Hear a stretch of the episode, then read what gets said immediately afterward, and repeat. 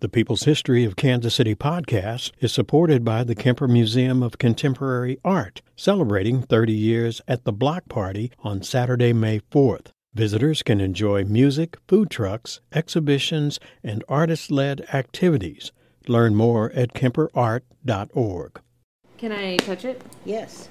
So this might sound um, naive, but I feel like if I saw this, I my I wouldn't first think that that was hair. That's right. But now that you've seen it, you will be looking from now on. There's no place in the world like Leila's Hair Museum in Independence, Missouri. For a lot of folks, when they hear about a hair museum or hair work, a lot of different ideas might pop up. Before I went and visited Leila, I really didn't know what to expect. I thought maybe the museum would be about the history of cosmetology or a large collection of wigs or hairy things. But what I found was far beyond any of that. Okay, so imagine large framed wreaths that are made up of different intricate flowers. Sometimes there's an old black and white photo in the middle, but the wreath of flowers and all the parts connecting them together are woven together strands of human hair. There are intricate patterns that look like lace or the types of designs that you see on doilies. Leila has jewelry, brooches, pins, bracelets, and necklaces that are all woven together the fiber, human hair. This might sound weird or gross to some people, but at least for me, once I saw all the things in the museum, I couldn't help but appreciate the beauty of all of them. They're like fine pieces of art. Each piece is so unique, so intimate. Before cameras, before genealogy databases, before any of that, people used hair as a way to remember each other, Behind each strand of hair is a person, and behind each hair piece, like the ones in Leila's museum, they're hair makers. But at one point, these mementos were disregarded, destroyed, and almost forgotten. This is a People's History of Kansas City, a podcast from KCUR 89.3. I'm Suzanne Hogan. A person lives as long as they are remembered. This is my history. We look at it as it's gorgeous, it's sentimental, it's a piece of someone. On this episode, how a Missouri woman obsessed with hair preserved these artifacts and in turn created the largest collection of hair work in the world. So, Leila Cohoon is originally from Marceline, a small town in north central Missouri, which is also, fun fact, the hometown of Walt Disney. I graduated from high school in 1949 and got a job in the dime store. But this hairdresser kept coming in. She had her nails polished. She always had her hair styled. She was in a white uniform, white shoes, white hose dressed every day like that. At the dime store, Leila would sell this hairstylist stationery that she would use to write to all her boyfriends. Over time, this hairstylist made quite an impression on Leila, and she decided that she wanted to be a hairstylist too. It was the cosmetology profession, and I couldn't even spell it. But Leila worked hard and eventually became a cosmetologist. It's been a lifelong career that she's truly loved every part of. Making people feel good is something she's very passionate about. That's part of our business, making them look good and feel good, because when you look good, you always feel good. Leila remembers one day in particular. It was 1956. She took off from the salon and went to the plaza in Kansas City so she could buy some new Easter shoes. On the way to the shoe shop, she looked inside an antique store window, and that's when she saw it. And here was this little hair arrangement. It was a small gold frame piece about the size of the palm of your hand, and inside of the frame was a little wreath made of beads and brown flowers, and all the flowers in the wreath were woven together strands of human hair. On the back of the frame were the words Mama and Papa, and a little note written in German. Leila had never seen anything like it, and she kept thinking, how did they make that? I kept thinking about that as I sat down to try on shoes. And the poor shoe salesman, he had about 20 pair of shoes out, and nothing was suiting me because my mind was on that little hairpiece back there in that antique window. And I kept thinking, what if somebody gets to it before I do?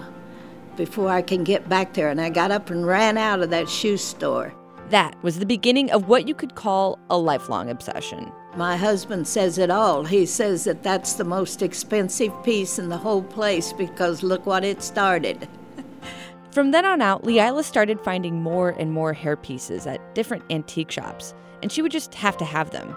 She says it was almost like they were finding her. And when I had too many under the beds and and couldn't in the closet and couldn't take care of them anymore, I had to find a room to put them in.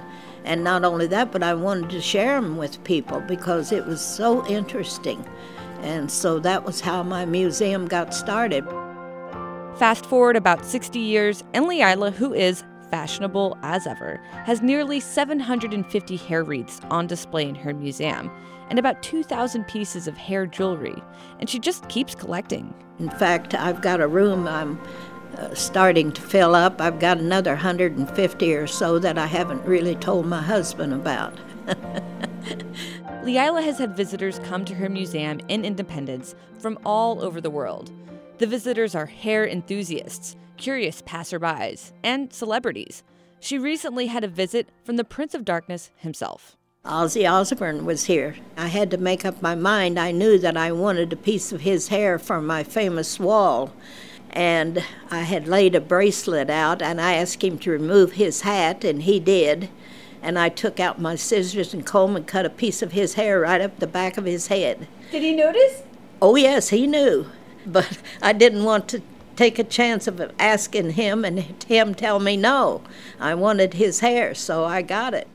Leila is so passionate about every piece in her collection that she can't believe so many people, even antique dealers, haven't seen the value in them. I'd find a frame empty in an antique shop and I'd say, What did you do with the hair? And they look at me and say, How did you know there was hair in there? Well, those things I know, I can spot them. And I asked, What did you do with the hair? And they said, I was going to burn it because people died of the plague and they had all these diseases. I said, You're not going to catch a thing from that hair. So when you destroy it, it's gone forever, and that's somebody's family. No, it should be preserved. It should be put out on the wall where other people can share it. Some of the hair wreaths in Leila's collection are family trees from the mid 1800s. I normally start with this one with 150 names on it. Leila points to a large framed hair wreath in the front parlor. And each one of the flowers has a piece of black tape. See the ink? Uh huh. So it corresponds with the name, so you know exactly whose hair was used. While folks didn't see the value or misunderstood these pieces, Leila has been preserving them, and she's been building a following. Her interest in these objects helped actually literally save them from being destroyed. Helen Sheumaker is author of the book Love Entwined The Curious History of Hairwork in America. She teaches history at Miami University in Ohio. She first visited Leila's museum back in the 90s when she was researching her book. Her first impressions? It's just a lot of hair. it's a lot of hair. Helen says when she was researching her book, there wasn't a whole lot of scholarship on hair work, so going to Leila's museum was an incredible experience. She says Leila has turned into an important keeper of hair history.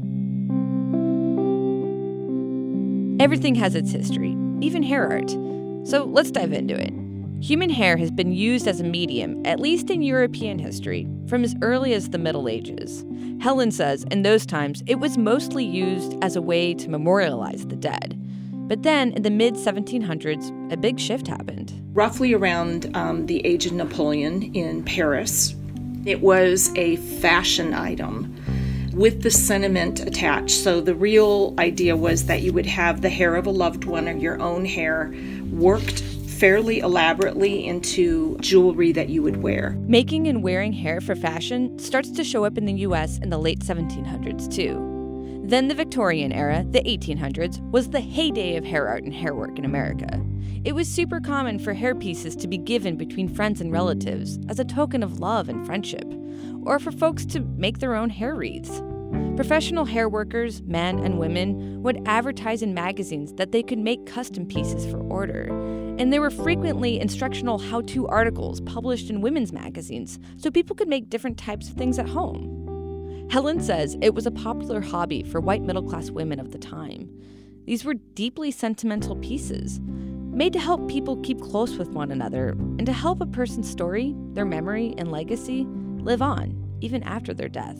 So they often talk about, you know, a person lives as long as they are remembered. And what better material to do that with than a person's hair? Hair does not, once it's been separated from the body, it does not necessarily fade. It doesn't really change in its appearance. And as her collection shows, for centuries, it will be largely unaffected by time, which is exactly why Victorians saw hair as a living link between themselves and those who had passed. But that deep appreciation for hair, hair workers, and their art was short lived. So I think hair work um, waned in popularity around uh, the 1890s, and then by the end of World War One, hair work largely drops out of what you could call the kind of popular culture scene of the United States. Helen says there are lots of reasons for why this happened social and political changes, and with that came changes in culture and fashion. But the other major reason for its decline in popularity was the discovery of germs. The understanding that cleanliness can control infectious diseases. So, even though this has very little to do with hair work, the association of bodily debris and germs and the ways in which people began to think of cleanliness in the home change. And these pieces that were once adored in decorated homes and bodies quickly become miscategorized and seen as unsanitary or gross. Helen says she thinks there are two main reasons why they were underappreciated. They're very, very individualized. They're literally made of somebody's hair. And so they're a kind of uneasy form of decor or jewelry. The other is that it was about women. In the 19th century, it, hair work was associated with women. The femininity of the objects, I think, also made them a undervalued antique artifact.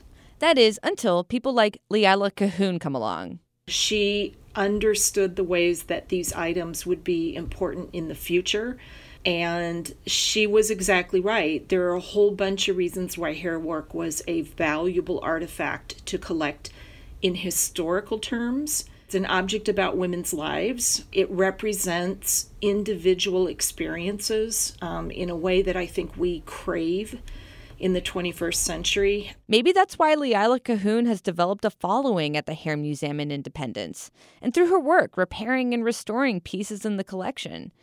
As she's done that, she's been reverse engineering them to see exactly how they're made. In 2015, she published a how to book called Hair The Lost Art of Hair Wreath Making, which teaches people how to do 35 different weaving techniques. And in many ways, she's pushing this art form into the future. I'm tickled to death to see all of you here. You have no idea. Earlier this summer, Leila hosted the Victorian Hairworkers International Convention. About 15 women came from all over the country. There were lectures about history and demonstrations on how to do different hair weaving techniques.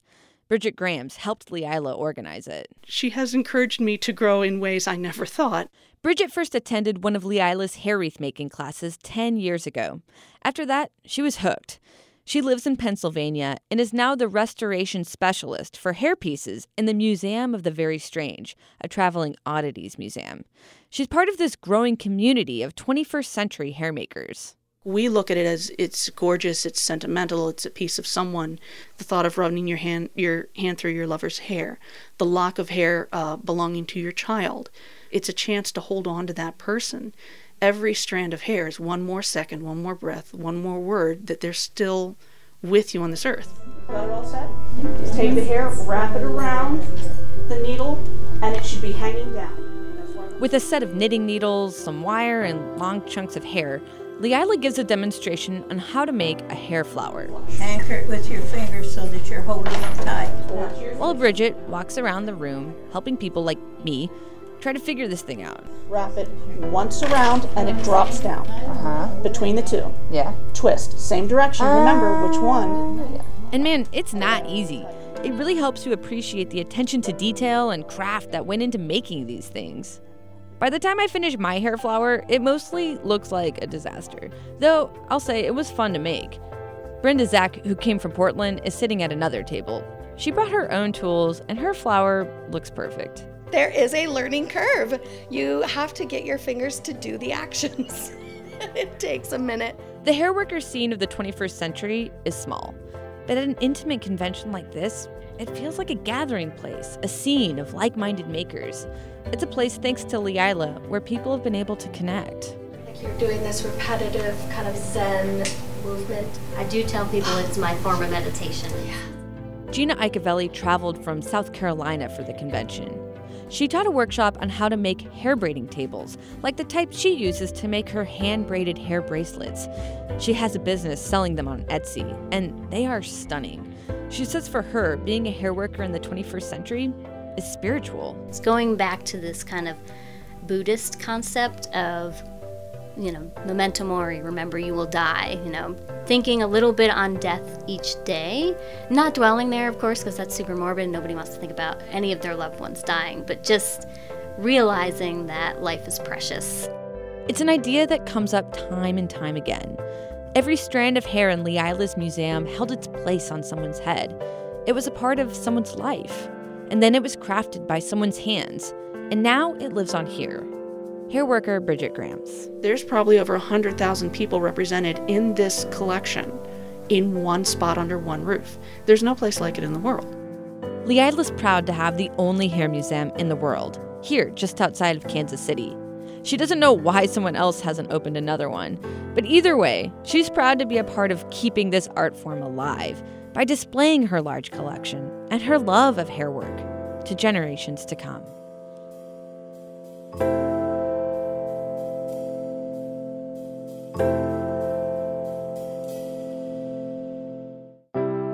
People's History of Kansas City is a production from KCUR 89.3, made possible with the support of the Midwest Genealogy Center, which can help you learn more about the history of Kansas City through a searchable version of the Kansas City Star dating back to 1880. Learn more at mymcpl.org/genealogy. Do you know of someone who's preserving our history in a really unique way, like Leila Cohoon? Tell us about it. You can give us a call and leave a message 816 235 8930, 816 235 8930, or you can send us an email peopleshistorykc at kcur.org. I've been loving all the ideas and stories that we've been getting so far, so please, please keep them coming.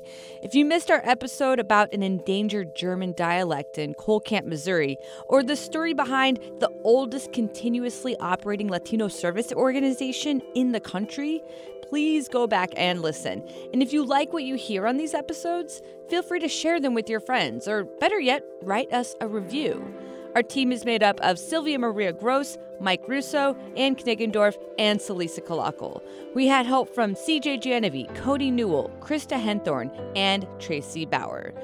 Our theme music is by Primary Color, and we also had tracks this episode from Blue Dot Sessions. I'm Suzanne Hogan. Take care, and thanks for listening.